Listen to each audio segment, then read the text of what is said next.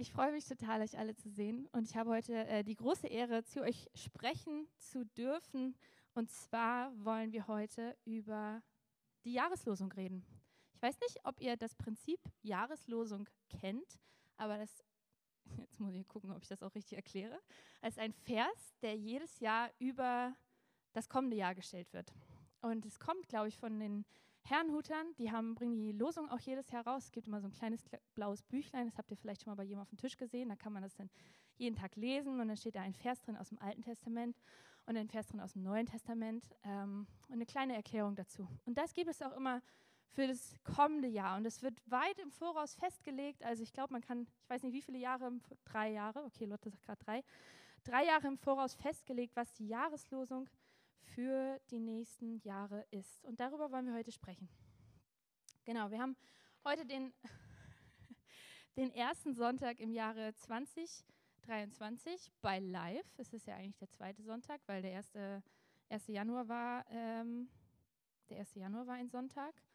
Ähm, und damit beginnen für mich äh, die ersten drei Monate des Jahres, in denen ich grundsätzlich 2022 noch hinter mein Datum schreibe und immer das so korrigieren muss, weil ich das falsche Datum noch aufschreibe. Genau. Ich weiß nicht, wie ihr in dieses Jahr gestartet seid, aber viele Menschen machen sich auf Vorsätze. Ich möchte mal ganz kurz eine total repräsentative Umfrage machen. Hebt mal die Hand, wenn ihr Vorsätze habt. Okay, lasst mal die Hand oben. Ich möchte das ganz kurz tatsächlich wissen. Eins, zwei, drei, vier, fünf, sechs, sieben, acht, neun, zehn, elf Leute, die Vorsätze haben für das neue Jahr. Das ist gar nicht so viel. Alle anderen haben vermutlich keine. Ähm genau. Ich weiß nicht, was ihr euch so für Vorsätze macht, ob das so die, ähm, die klassischen sind, wie ich möchte gerne mehr Sport machen oder vielleicht ich möchte anders mit meinen Finanzen umgehen oder ähm, wenn ihr das auf euren Glauben bezieht, ich möchte, weiß ich nicht, Bibel in einem Jahr lesen oder mehr beten, mehr Gott begegnen. Das sind alles Vorsätze. Ähm, ich habe das dieses Jahr auch nicht gemacht. Ich habe mir dieses Jahr gedacht, Hanna, du machst keine Vorsätze. Ähm, ich weiß nicht, ob es mein erstes Jahr vor eine Vorsätze ist, muss ich ganz ehrlich sagen, weil ich mich nicht mehr erinnern kann, ob ich mir letztes Jahr welche vorgenommen habe oder nicht. Und so geht es mir ganz oft am Ende des Jahres, dass ich mich hinsetze und mir denke, hm, was waren meine Vorsätze? Ähm, ja, weiß ich nicht mehr. Deswegen habe ich gedacht, ich lasse es einfach dieses Jahr. Ähm, und muss für mich persönlich auch sagen, ich kann immer mit so einer Neujahrsfeier gar nicht so viel anfangen mit Silvester. Für mich beginnt das neue Jahr immer mit einem Geburtstag. Der ist für mich im Juni. Deswegen bin ich jetzt so auf Halbzeit in meinem Jahr und denke mir, okay, was für Vorsätze kann ich machen? Leute wie Lotte haben das anders. Lotte hatte gerade Geburtstag, falls ihr noch nicht gratuliert habt. ähm, Genau, aber für mich ist es immer, immer eher mein Geburtstag, an dem ich mir dann überlege, okay, wie gehe ich in das nächste Jahr und wie mache ich weiter. Und ich habe neulich mich mit äh, meinen Dozenten in der Uni zusammengesetzt und über meine Bachelorarbeit gesprochen. Und ähm, da hat mein einer Dozent zu mir gesagt, hey Hanna, ich finde es richtig gut, was für ein Thema du hast. Ähm, und ich freue mich eigentlich drauf, das zu lesen, weil du hast mal so eine, manchmal so eine dreist, trockene norddeutsche Art, Sachen zu beschreiben. Deswegen habe ich mir gedacht, damit möchte ich euch meine Interpretation von Silvester geben. Das habe ich mir aufgeschrieben. Ein Tag, an dem du gezwungen wirst, bis nach Mitternacht wach zu bleiben, nur um die ganze Zeit massive Lärmbelästigung zu erfahren und dann doch nicht schlafen zu können, weil du das Gefühl hast, die Welt geht unter. Und nicht vergessen, 300 obligatorische WhatsApp-Nachrichten an alle Menschen, die du kennst, schreiben zu müssen, weil man zusammen in ein neues Jahr einläutet. So. Das ist meine Interpretation und ungefähr so habe ich auch Silvester gefeiert dieses Jahr. Ich war zu Hause mit meiner Mama und meiner Schwester und wir haben so ein Exit-Brettspiel da gespielt und dann war es 11 Uhr, als wir fertig waren und meine Mama saß am Tisch und hat gesagt, so, ich gehe jetzt schlafen, ich habe keine Lust mehr. Und dann haben meine Schwester und ich uns angeguckt und dachten, okay, was machen wir jetzt? Gehen wir jetzt auch schlafen oder bleiben wir noch wach? Und dann haben wir uns auf die Couch gesetzt und noch so eine Stunde Fernsehen geguckt. Guckt nicht an Silvester Fernsehen. Das ist echt nicht gut. Ähm, genau, und dann war es irgendwann 0 Uhr und dann haben wir noch fünf Minuten aus dem Fenster geguckt, dann sind wir schlafen gegangen.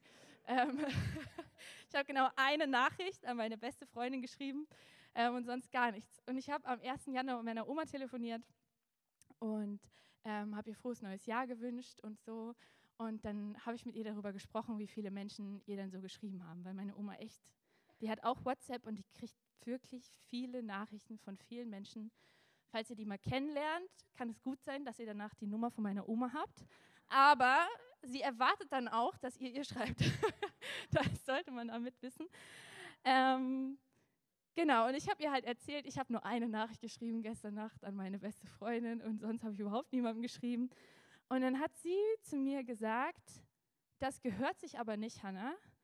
Zumindest den Menschen, die eine Rolle in deinem Leben haben, solltest du eine Nachricht schreiben, damit sie sich gesehen fühlen. Das hat irgendwie ein bisschen gesessen. Ähm, da habe ich gedacht, ja, Oma, okay, vielleicht hast du recht, damit sie sich gesehen fühlen. Und das ist genau die Jahreslosung, die wir dieses Jahr haben. Du bist ein Gott, der mich sieht. Du bist ein Gott, der mich sieht. Und das steht, wie gesagt, nicht nur über unserem Jahr, sondern steht über, über dem Jahr der Kirchen. Ich glaube nicht nur in Deutschland, ich weiß es ehrlich gesagt nicht genau, aber zumindest der Kirchen in Deutschland. Und darüber wollen wir heute Morgen einfach sprechen. Und bevor wir richtig anfangen, würde ich gerne noch ganz kurz beten. Herr Papa, ich danke dir für diesen Morgen und ich danke dir einfach dafür, dass wir als Kirche zusammen in das Jahr 2023 starten dürfen. Und ich lade dich einfach ein, Heiliger Geist, dass du sprichst, dass du einfach das nimmst, was ich vorbereitet habe und das streichst, was hier nicht hergehört und noch was dazu schreibst, aber dass du einfach sprichst. Und ich bete einfach, Papa, für offene Herzen und dafür, dass, wenn wir heute Morgen eins verstehen, dass du ein Gott bist, der uns sieht. Amen.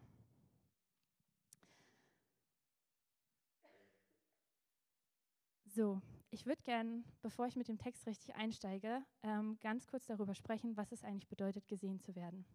Du bist ein Gott, der mich sieht. Ähm, Sehen tun wir viele Leute jeden Tag. Ich weiß nicht, äh, ob ihr die öffentlichen Verkehrsmittel nutzt, um vielleicht zur Arbeit zu kommen oder so oder zur Uni. Ähm, aber ich fahre immer morgens U9 zur Arbeit und begegne, weiß ich nicht, wie vielen hundert Menschen allein schon nur auf diesen fünf Minuten U-Bahn-Fahrt, die ich habe von Turmstraße zum Kurfürstendamm. Und dann steige ich noch mal in den Bus und da sind immer noch mal so viele Leute. Ähm, und das sind alles Menschen, die ich sehe sichtbar sehe, also physisch sehe. Und ich glaube, ganz genau darum geht es in diesem Vers gar nicht. Es geht gar nicht darum, dass wir, dass wir gesehen werden, so, ne? Weil ich könnte mich auch jetzt so ähm, hinstellen. Und das ist meine Frage. Was bedeutet es für, sich, äh, für dich, gesehen zu werden? Und warum ist das auch wichtig, dass wir gesehen werden? Was passiert, wenn wir uns nicht gesehen fühlen? Und ist es mir eigentlich wichtig, wer mich sieht? Oder ist es mir egal? Und ich glaube, wenn ich so richtig von Sehen spreche, dann spreche ich oft von gekannt zu werden, zu wissen, wer diese Person ist. Und wenn ich das umsetze und sage, ich sehe nicht nur Leute physisch, sondern ich sehe auch, wer sie sind als Menschen, dann schwindet diese Zahl von hunderten Leuten, die ich jeden Tag sehe, ganz, ganz plötzlich auf vielleicht fünf, fünf Leute oder so, denen ich am Tag begegne, die ich wirklich kenne je nachdem, was das für ein Tag ist, manchmal auch mehr. Heute sind es mehr Leute, die ich sehe und kenne. Aber es sind oft nur wenige Menschen, die ich wirklich kenne, denen ich begegne an einem Tag. Ähm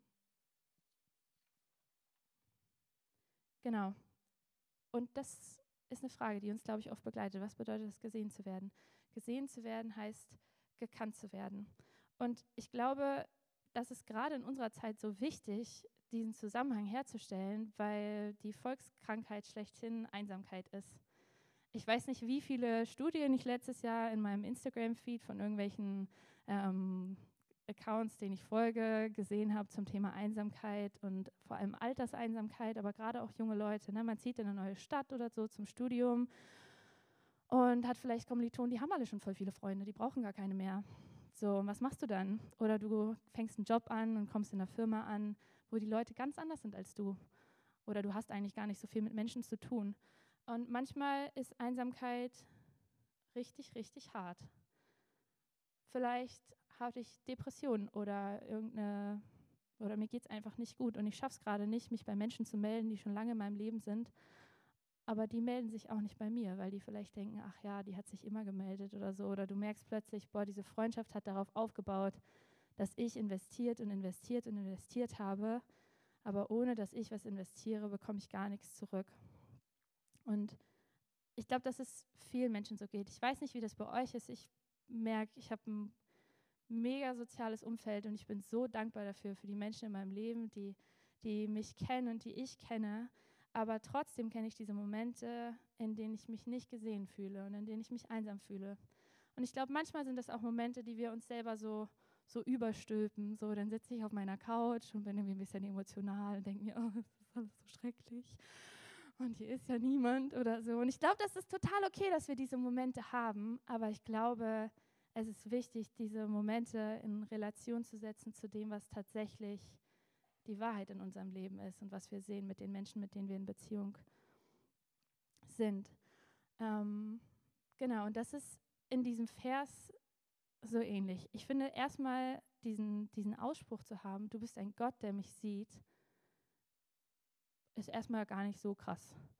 Weil ich finde, wenn wir so uns die Bibel angucken, lesen wir oft von Menschen, die richtig close mit Gott waren und unterwegs waren ne? und die einfach mit ihm gesprochen haben. Ähm, und das Besondere an der Jahreslosung ist, dass das nicht von einer von diesen Personen gesagt wird, also nicht von dem Mose oder so, der sowieso so krass mit Gott unterwegs ist, sondern von einer Frau. Und diese Frau heißt Hagar. Und Hagar ähm, ist die Magd, wie das in der Übersetzung, aus der wir gleich lesen wollen, da beschrieben wird. Aber in anderen Übersetzungen heißt es Sklavin von Sarai. Und Sarai ist eine Person im Alten Testament. Und diese Geschichte, die wir gleich lesen wollen, die um diesen Vers herum spielt, ähm, steht im ersten Buch Mose. Und das ist Genesis, das beginnt mit der Schöpfungsgeschichte. Na, Gott hat die Welt geschaffen. Ähm, und wir lesen vom Sündenfall danach. Und dann kommt Noah und die Arche. Und ähm, die Welt äh, wird überflutet. Und dann Noahs Stammbaum, dann bekommt die Geschichte von Abraham und Sarai. Nicht Abraham und Sarah, weil so heißen die beiden zu dem Zeitpunkt noch nicht, sondern Abraham und Sarai. Und Gott spricht zu Abraham in Genesis 13 ähm, und macht ihm eine Verheißung. Und zwar hat er ihm zuerst gesagt, hey, verlass das Land, in dem du gerade lebst, weil das ist nicht der Ort, den ich dir geben will, sondern zieh aus diesem Land hinaus, zieh nach Kanaan hinein. Und das hat er auch gemacht, aber in Kanaan haben zu dem Zeitpunkt noch die Kanaaniter gewohnt. Ähm, und es war, ja, da haben einfach Menschen gelebt. Und äh, Gott hat in Genesis 13 zu ähm, Abraham gesagt, hebe deine Augen auf und sieh von der Stätte aus, wo du bist, nach Norden, nach Süden, nach Osten und nach Westen. Denn all das Land, das du siehst, will ich dir geben und deinen Nachkommen ewiglich. Und ich will deine Nachkommen machen wie den Staub auf Erden. Kann ein Mensch den Staub auf Erden zählen, der wird auch deine Nachkommen zählen. Darum mache dich auf und durchzieh das Land in die Länge und Breite, denn dir will ich es geben. Das ist die Verheißung, die Gott Abraham gemacht hat. Die hat er ihm nicht nur einmal gemacht, sondern es kommt später nochmal in Genesis 15. Und da spezifiziert Gott das Ganze und sagt, es sind nicht nur irgendwelche Nachkommen, weil das könnte auch Erben bedeuten. Das heißt, wenn Abraham keine Kinder gehabt hätte, dann hätte jemand anders das geerbt, was er hat, seinen Besitz. Und das wären trotzdem irgendwie seine Nachkommen gewesen, sondern Gott, Gott sagt ganz klar, ein Erbe von deinem Fleisch und Blut. Also ein Kind von dir wird diese Nachkommen hervorbringen. Und erstmal finde ich, wenn man das so liest, das ist eine mega Verheißung. Ne? Also ein Volk wird aus mir entstehen, das dieses Land bevölkern wird, so mehr als Staub auf der Erde ist. Das ist schon, das ist schon echt krass. Aber es gab ein klitzekleines Problem zu dem Zeitpunkt dieser Verheißung, denn Abrahams Frau, Sarai, war 77 Jahre alt. Wer jetzt nicht ganz schlecht in Biologie ist, weiß, mit 77 Jahren kriegt man als Frau nicht mehr so richtig gut Kinder, eigentlich gar nicht. Ähm, und das war etwas, was Abraham und Sarai auch wussten. Die wussten, hey, eigentlich ist Sarai zu alt, um Kinder zu bekommen. Und dann hat Sarai sich aber was ähm, ganz Schlaues überlegt, um darüber hinwegzukommen und zu sagen, ich habe eine ich habe eine Lösung gefunden und das ist die Geschichte von Hagar und die lesen wir in Genesis 16. Und die würde ich gerne mit euch zusammen lesen. Der Text äh, kommt da auch genau. Ähm, das ist aus der Luther-Übersetzung, die wir jetzt hier haben. Und da steht folgendes: Sarai, Abrahams Frau, gebar ihm kein Kind. Sie hatte aber eine ägyptische Magd, die hieß Hagar. Und Sarai sprach zu Abraham: Siehe, der Herr hat mich verschlossen, dass ich nicht gebären kann. Geh doch zu meiner Magd ob ich vielleicht durch sie zu einem Sohn komme. Und Abraham gehorchte der Stimme Sarais. Dann nahm Sarai, Abrahams Frau, ihre ägyptische Magd Hagar und gab sie Abraham, ihrem Mann, zur Frau, nachdem Abraham zehn Jahre im Land Kanaan gewohnt hatte. Und er ging zu Hagar, die ward schwanger. Als sie nun sah, dass sie schwanger war, achtete sie ihre Herrin gering. Da sprach Sarai zu Abraham, das Unrecht, das mir geschieht, komme über dich. Ich habe meine Magd dir in die Arme gegeben, nun sie aber sieht, dass sie schwanger geworden ist, bin ich gering geachtet in ihren Augen der Herr sei Richter zwischen mir und dir. Abraham aber sprach zu Sarai, siehe, deine Magd ist unter deiner Gewalt, tu mit ihr, wie es dir gefällt. Da demütigte Sarai sie so, sodass sie vor ihr floh. Aber der Engel des Herrn fand sie bei einer Wasserquelle in der Wüste, nämlich bei der Quelle am Wege nach Schur. Und da sprach er zu ihr, Hagar, Sarais Magd, wo kommst du her und wo willst du hin?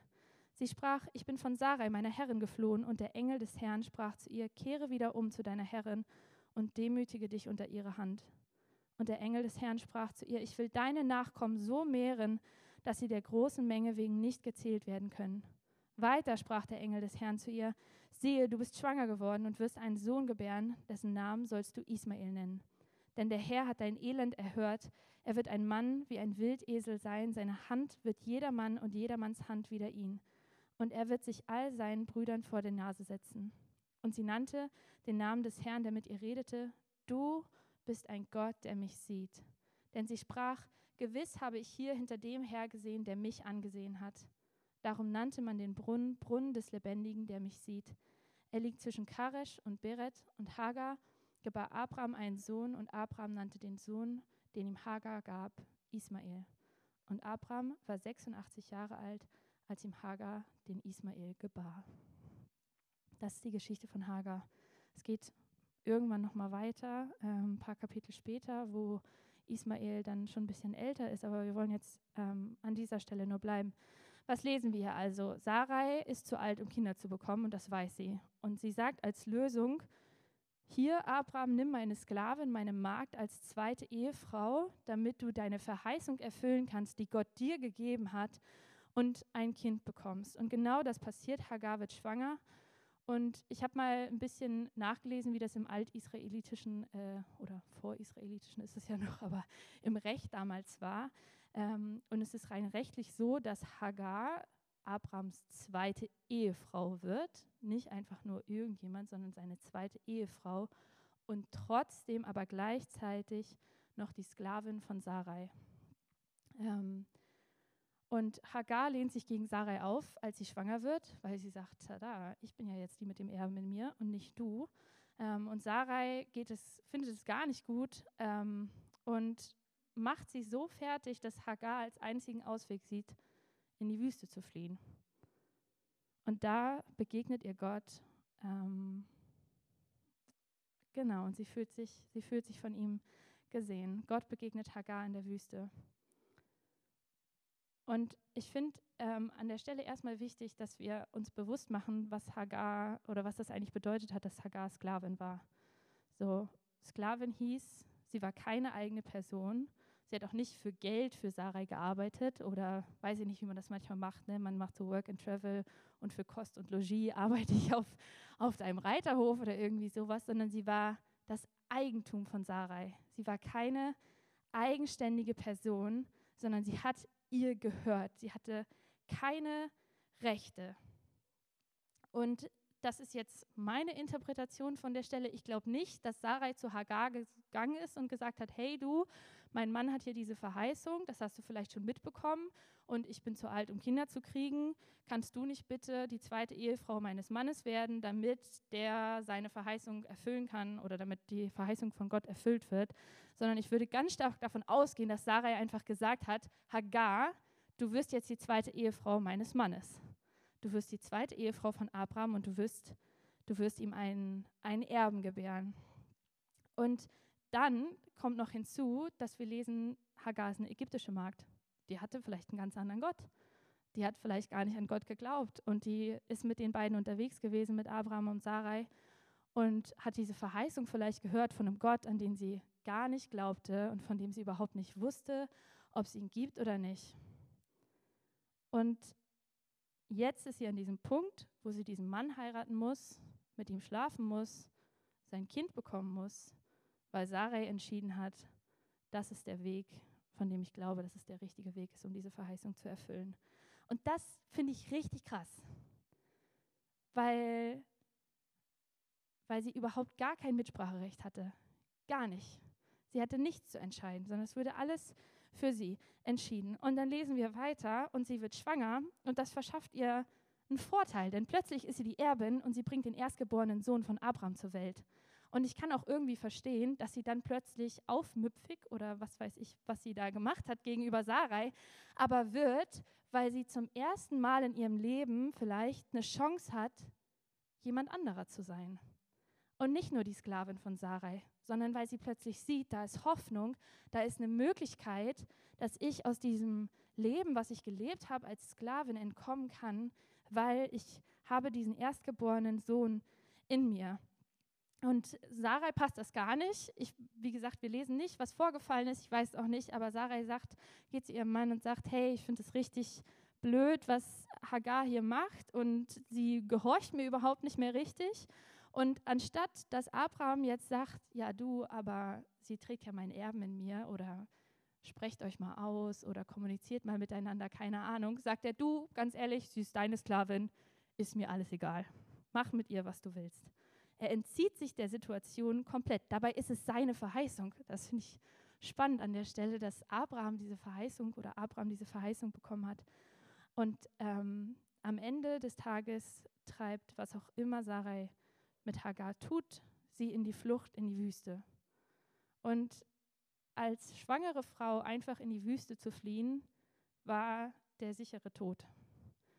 Weil du hattest nichts, sie war Sklavin, sie hatte keinen Besitz, Sie ist einfach geflohen und ich weiß nicht, was ihr Ziel vor Augen war, als sie das gemacht hat, ob sie vielleicht gedacht hat, ich komme zu einer Quelle hin oder irgendwo anders.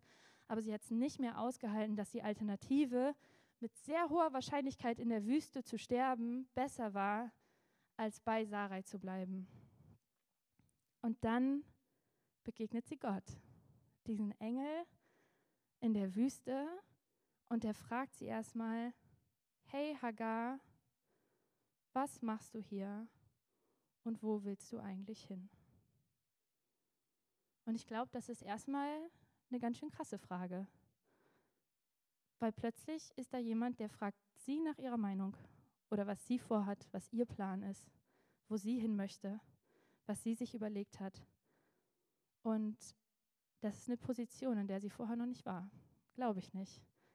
Weil, weil sie plötzlich gesehen wird von jemandem, und das Spannende finde ich ist, dass Gott hier nicht zu ihr kommt und sie zurechtweist und sagt, du trägst den Erstgeborenen von Abraham in dir. Geh bloß zurück, so direkt damit kommt oder, oder sie zurechtweist, sondern er fragt, er fragt erst, was hast du eigentlich vor? Was ist dein Plan? Was hast du dir überlegt? Und dann sagt er ihr aber schon, hey, geh zurück. So, ne? Also wir lesen ja nicht, dass Gott oder dass der Engel des Herrn dann zu ihr sagt, ähm, ja, geh weiter in die Wüste, ich bringe dich zu einer Quelle und da kannst du überleben, sondern er sagt ihr, ich möchte, dass du zurückgehst, aber der Herr hat dein Elend gesehen. Und das finde ich so ein krasser Satz. Wenn man sich denkt, diese Frau, die keine Ahnung was durchgemacht hat in ihrem Leben, nie eine eigenständige Person war, und jetzt kommt da der Engel des Herrn der diese Verheißung ja auch zu Abraham gebracht hat und sagt zu ihr, der Herr hat dein Elend gesehen. Und ich kann mir vorstellen, dass das für sie so ein richtig krasser Moment war. Also ich weiß, ich kann mich überhaupt gar nicht in diese Situation reinversetzen, weil mein Leben ein ganz anderes ist. Aber ich könnte mir vorstellen, dass das für sie krass war. Vor allem, weil der Engel des Herrn nicht auch zu Sarai geht und ihr sagt, hey, ne, diese Situation, mit der du nicht mehr klargekommen bist. Ich habe dein Elend erhört, was du hier erlebt hast mit deiner Magd, sondern es sagt er nur zu Hagar. Er kommt zu Hagar und sagt, der Herr hat dein Elend erhört. Du bist ein Gott, der mich sieht, sagt sie daraufhin, der mich kennt. Mich, mich Hagar, die ich sonst nicht gesehen werde, die ich sonst nicht gekannt werde, die ich sonst keine Rechte habe. Und da kommt auch dieser Gottesname her, den wir ganz am Anfang auf der Folie stehen hatten, El Roy der Gott, der mich sieht. Und nach dieser Begegnung mit Gott geht sie zurück zu Abraham und Sarai. Und bekommt ihren Sohn Ismael. Und das finde ich total spannend, wie Gott hier Hagar begegnet, weil das gibt mir auf ganz vielen ähm, mehreren Ebenen Hoffnung. Ja, er schickt sie weiter auf ihren Weg und er sagt nicht, ich ändere jetzt deinen Lebensweg hier, ich gebe dir einen anderen Weg. Ähm, aber er begegnet ihr und er gibt ihr eine, glaube ich, ganz große Sicherheit in dem, wie er sie zurückschickt zu Abraham und Sarai. Denn er sagt ihr, ich gebe dir deine Menschlichkeit zurück, weil du bist nicht nur Eigentum von Sarai, sondern du bist, du bist ein Mensch und ich sehe dich. Und er schickt sie, schickt sie weiter auf ihren Weg. Und jetzt habe ich mich gefragt, okay, was heißt das für uns? Ich weiß nicht, ob ihr diese Momente in eurem Leben kennt, ähm, wo ihr am liebsten einen anderen Weg eingeschlagen hättet. Ich habe das schon gemacht. Ich bin schon vor Sachen weggelaufen ähm, und habe gedacht, nee, das ist mir hier alles zu blöd und alles zu schwer. Und ich kenne diese Momente, in denen Gott dann fragt, hey Hannah, was machst du eigentlich gerade? Wo willst du hin? Und wo ich dann sagen darf, Gott, ich will einfach weg. Ich will das nicht weitermachen, mir geht es nicht gut oder ich fühle mich ungerecht behandelt. Ich finde es unfair. Und es können manchmal ganz kleine Sachen sein, es können auch größere Sachen sein. Ähm, und dann von Gott zugesprochen zu bekommen, hey, ich sehe dich, ich sehe den Schmerz, den du hast, ich sehe das Elend, was du vielleicht erlebt hast, aber ich sage dir, geh zurück. Mach weiter. Geh nicht weg, weil ich sehe dich und ich laufe an deiner Seite. Elroy, der Gott, der dich sieht. Und ich glaube, das ist einfach gesagt. Ne, ich weiß nicht, ob ihr das schon erlebt habt, solche Momente. Es ist einfach gesagt, Gott sieht dich. Und ich glaube, es ist auch einfach gesagt, weil das für mich so das ist, was ich immer wieder durch die Bibel durchzieht. Also wenn wir die Bibel lesen, sehen wir, wie Gott Menschen begegnet und wie er sie sieht, wie er sie wahrnimmt, wie er fragt, hey, wo bist du gerade? Ich sehe dich, ich kenne dich. Durch Jesus und seine Auferstehung, durch das, was am Kreuz passiert ist. Aber ich finde, diese Liebe Gottes, die er für seine Kinder hat, wird in der ganzen Geschichte des Volkes Israel sichtbar, die wird mit Noah sichtbar, die wird mit Personen im Alten Testament sichtbar, durch die Briefe von Paulus. Immer wieder, immer wieder sehen wir diese Briefe Gottes. Gott schuf die Erde und er schuf uns Menschen und er sah, dass es sehr gut war. Gottes Liebe für uns, der Gott, der uns sieht. Und trotzdem fühle ich das nicht immer finde, das ist so ein, so ein, im Englischen so ein cooler Satz, ne? I feel you. Ich, ich weiß, wie du dich fühlst. Ich kann das irgendwie nachvollziehen, wie es dir gerade geht. Ähm, aber ich fühle nicht immer von Gott gesehen zu sein. Und manchmal bin ich wie Thomas, der Zweifler im Neuen Testament, der irgendwie nach Jesus Auferstehung sagt, ich möchte gerne meine Finger in deine Wunden legen, damit ich wirklich, wirklich glauben kann, dass du Jesus bist, der auferstanden ist und nicht einfach irgendjemand anders. Ich fühle, das gerade nicht. Ich fühle die Liebe Gottes in meinem Leben vielleicht nicht.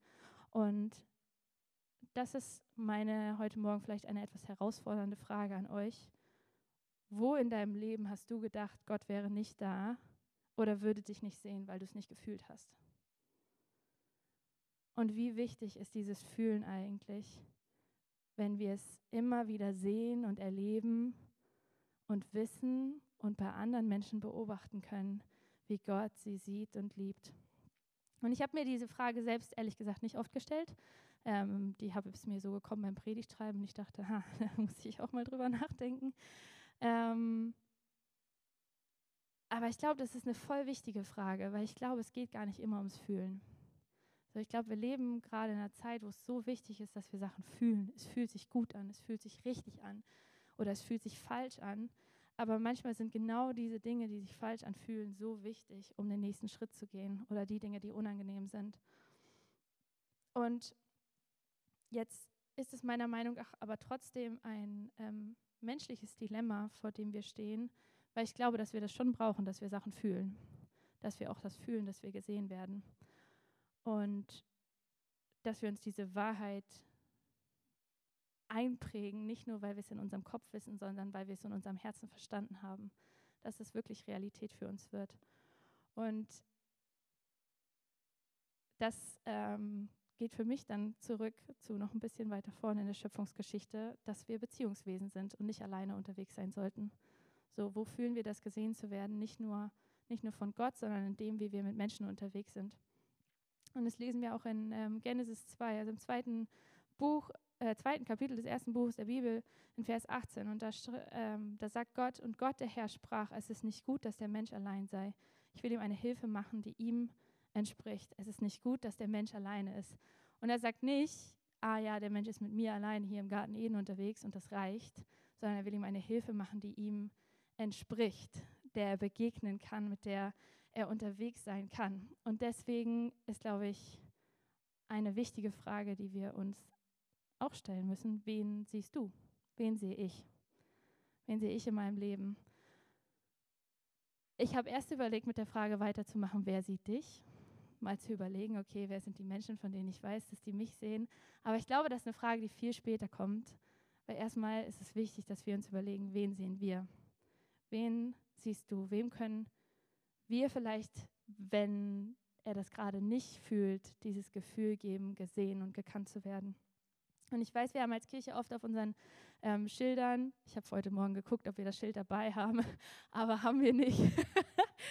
ja, aber diese Schilder, da wir haben auch eins, da steht drauf, ein Zuhause erwartet dich. So, und ähm, ich weiß nicht, aus was für einer Familie ihr kommt und was ihr unter Zuhause versteht, ob das jetzt so ist, man streitet sich die ganze Zeit und es ist eigentlich nur Unruhe da und ich möchte am liebsten gar nicht nach Hause fahren und da sitzen keine Leute, mit denen ich wirklich gerne reden möchte und man hat sich nichts zu sagen. Und das ist nicht das Zuhause, was wir damit meinen, sondern Zuhause, in dem man sich ehrlich begegnet und ehrlich kennt und in dem das Gute und das Schlechte Platz hast. Und ich glaube nicht, dass wir als Kirche an einem Punkt sind, wo jeder hier sagen wird, ich fühle mich von allen anderen gesehen und gekannt. Und ich weiß auch nicht, ob wir da jemals hinkommen werden, muss ich ganz ehrlich sagen, weil ich glaube, das ist eine ganz schön krasse Aufgabe, aber es ist ein Wert für uns und es ist eine Vision, und etwas, nach dem wir streben, dass wir sagen, hey, wir wollen, dass Menschen gekannt werden und sich gesehen fühlen. Und ich habe ein paar Freunde, die echt empfindlich sind, wenn man über sowas spricht, weil die dann sagen, ja, aber dann kommt nachher jemand zu mir und fragt mich, wie geht's mir? Und der fragt das gar nicht, weil es ihn wirklich interessiert, sondern einfach nur, weil er will, dass ich mich gesehen fühle. Das ist auch ein doofes Gefühl.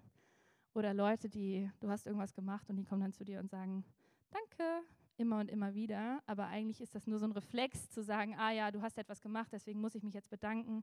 Und es kommt nicht aus einer ehrlichen Dankbarkeit heraus. Und das will ich mit dieser Wen siehst du Frage überhaupt nicht bezwecken, sondern ich will uns einladen, mal wirklich darüber nachzudenken, was für Beziehungen wir gerade führen in unserem Leben und wer die Menschen sind, denen wir begegnen und ob wir sie wirklich sehen und kennen oder, oder ob wir sie einfach nur physisch sehen, so wie ich jetzt euch gerade sehe ein Gott, der uns sieht. Und ich glaube, das können wir uns so richtig einprägen für dieses Jahr. Ich glaube, es ist wichtig, dass wir menschliche Beziehungen führen, aber am Ende des Tages ist diese Sicherheit, die Hagar bekommen hat, als eine Person, die vorher gar keine eigene Person war, als jemand, der viel unsichtbarer, glaube ich, nicht sein hätte können oder viel vielleicht auch fällt mir das richtige Wort nicht ein. Ähm, jemand, der einfach nicht, nicht wichtig war. So, für Sarai war sie wichtig, aber erstmal war sie einfach nicht wichtig. Und Gott begegnet ihr in der Wüste. Und das gibt mir Hoffnung. So, Gott begegnet Hagar in der Wüste und sagt ihr, hey, ich sehe dich, ich kenne dich. Lotte und ich haben äh, letztes Jahr ein Lied geschrieben und damit wollen wir heute heute aufhören. Und das war eigentlich das, was diese ganze Predigt heute ein bisschen angestoßen hat, weil wir waren zusammen auf einer Konferenz im September ähm, und haben da dieses schöne Buch hier gefunden. Ähm, du bist ein Gott, der mich sieht. Es wird immer so ein Buch rausgebracht zur Jahreslosung, wo so ein paar exegetische Sachen drin stehen, ähm, die man vielleicht dazu wissen sollte. Und irgendjemand malt so ein Bild dazu. Das ist das Bild zu der Jahreslosung dieses Jahr. Ähm, und wir haben das gesehen und wir haben gedacht, es ist ja unser Song, der da drauf steht. das, was wir geschrieben haben. Und damit würde ich total gerne mit euch heute abschließen, weil ich glaube, dass Musik was richtig, richtig Kraftvolles ist. Ich bin selber Musikerin und in meinem Studium habe ich ganz oft Griechisch-Vokabeln damit gelernt, dass ich ähm, die auf eine Melodie raufgesungen habe und dann habe ich die hoch und runter gehört und dann habe ich in meinen Prüfungen gesessen und die Verbendung vor mich hingesungen, um auf die richtige Endung zu kommen, um die richtige Übersetzung zu machen. So. Und ich glaube, es hat eine, eine krasse Kraft, sich an Sachen zu erinnern. Und genau damit wollen wir, das wollen wir heute machen. Wir wollen einfach dieses Lied zusammen singen. Und der, ähm, der Refrain daraus ist, du bist ein Gott, der mich sieht, der mir begegnet, wo ich bin, zu mir sagt, komm wie du bist und mich ruft, mit ihm zu gehen. Und das ist was, was ich total in mein Herz geschlossen habe im letzten Jahr und woran ich mich immer wieder erinnern möchte, auch wenn ich es gerade nicht fühle, sondern wo ich einfach eine Gewissheit drüber haben will. Und deswegen, ihr dürft, ähm, ihr dürft nach vorne kommen. Deswegen wollen wir das jetzt einfach zu machen. Und ich weiß, wir singen ganz oft am Ende von der Predigt ein, ein Lied zusammen. Und wir bleiben dabei sitzen und ähm, überlegen ein paar Sachen. Und es ist manchmal meditativ, aber das möchte ich heute nicht. Ich würde euch total gerne einladen, aufzustehen. Ähm,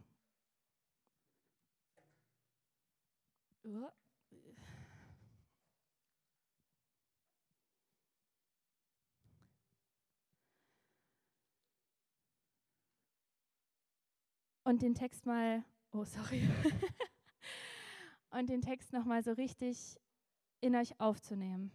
Du bist ein Gott, der mich sieht, der mir begegnet, wo ich bin, zu mir sagt, komm wie du bist und mich ruft, mit ihm zu gehen. So, wo begegnet Gott dir gerade? Wo sieht Gott dich gerade? Und ich glaube, dass er uns sieht und ich glaube auch, dass er uns begegnet und dass wir bewusst in diese Momente reingehen können. Und ich glaube, das kann so ein Moment sein, in dem Gott uns begegnet. Die anderen Strophen von dem Song sind ähm, Strophen von Menschen in der Bibel, die Gott begegnet sind, wo Gott sie gesehen hat, wo Gott sie abgeholt hat und wo sie sich auf den Weg gemacht haben mit ihm. Und vielleicht bist du heute Morgen hier und du hast überhaupt gar keine Ahnung, wovon ich spreche, wer dieser Gott eigentlich ist und das ist voll okay. Aber ich kann dir sagen, dieser Gott möchte dir begegnen. Und er wartet nur darauf, dass du sagst, hey, ich gehe in die Wüste und, und ich suche dich. Und deswegen ist meine Einladung heute Morgen, sing das mal aus und guck mal, was passiert. Nicht nur, weil es ein Text an der Leinwand ist, wie so ein Popsong, den wir im Radio hören, sondern weil es Wahrheit ist, die wir über unser Leben aussprechen können.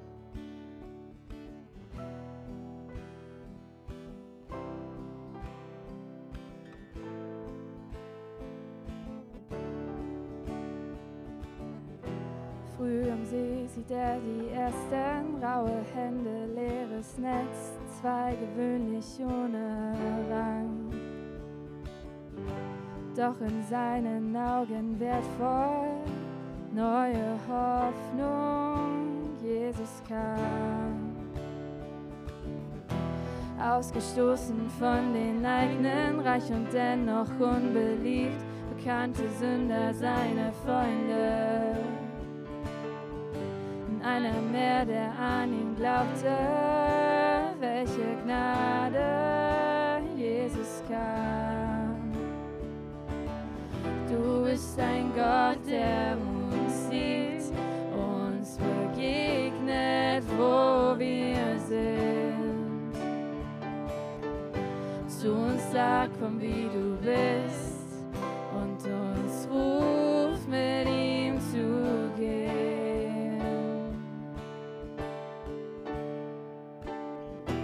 Unfreiwillig eingefangen, sieben waren ihre Herren noen vår fornimlige mykte.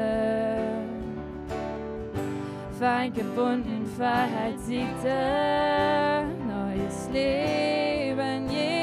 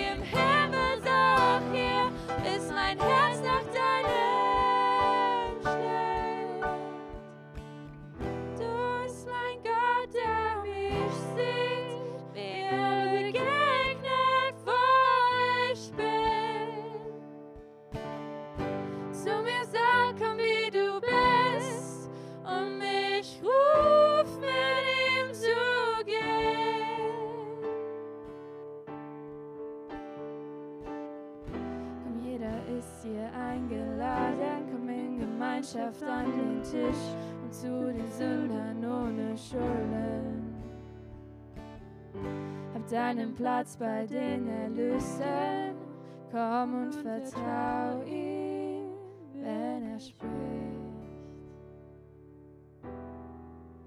Aber ich danke dir einfach dafür, dass wir diese Geschichte von Agar lesen dürfen und boah, dass wir einfach sehen, wie du sie gesehen hast. Und ich danke dir einfach für diese Gewissheit, die wir durch das, was du mit deinem Volk und mit Menschen über Jahrhunderte und Jahrtausende hinweg erlebt hast, immer wieder sehen dürfen, dass du, dass du uns siehst. Und ich bete einfach so sehr, dass das wirklich eine Wahrheit ist, die in den nächsten Wochen und Monaten und Jahren immer mehr in unser Herz reinkommt. Dass es eine Wahrheit ist, die wir nicht immer fühlen müssen, sondern dass es einfach eine Wahrheit ist, die uns Gewissheit gibt. Dass wir einfach uns darauf berufen dürfen, uns darauf stellen dürfen und darauf bauen dürfen, dass du ein Gott bist, der uns sieht und der uns kennt. Und ich danke dir einfach dafür. Ich danke dir dafür, dass du uns liebst und dass wir deine Kinder sind. Und ich bete einfach dafür, dass wir dir begegnen. Amen.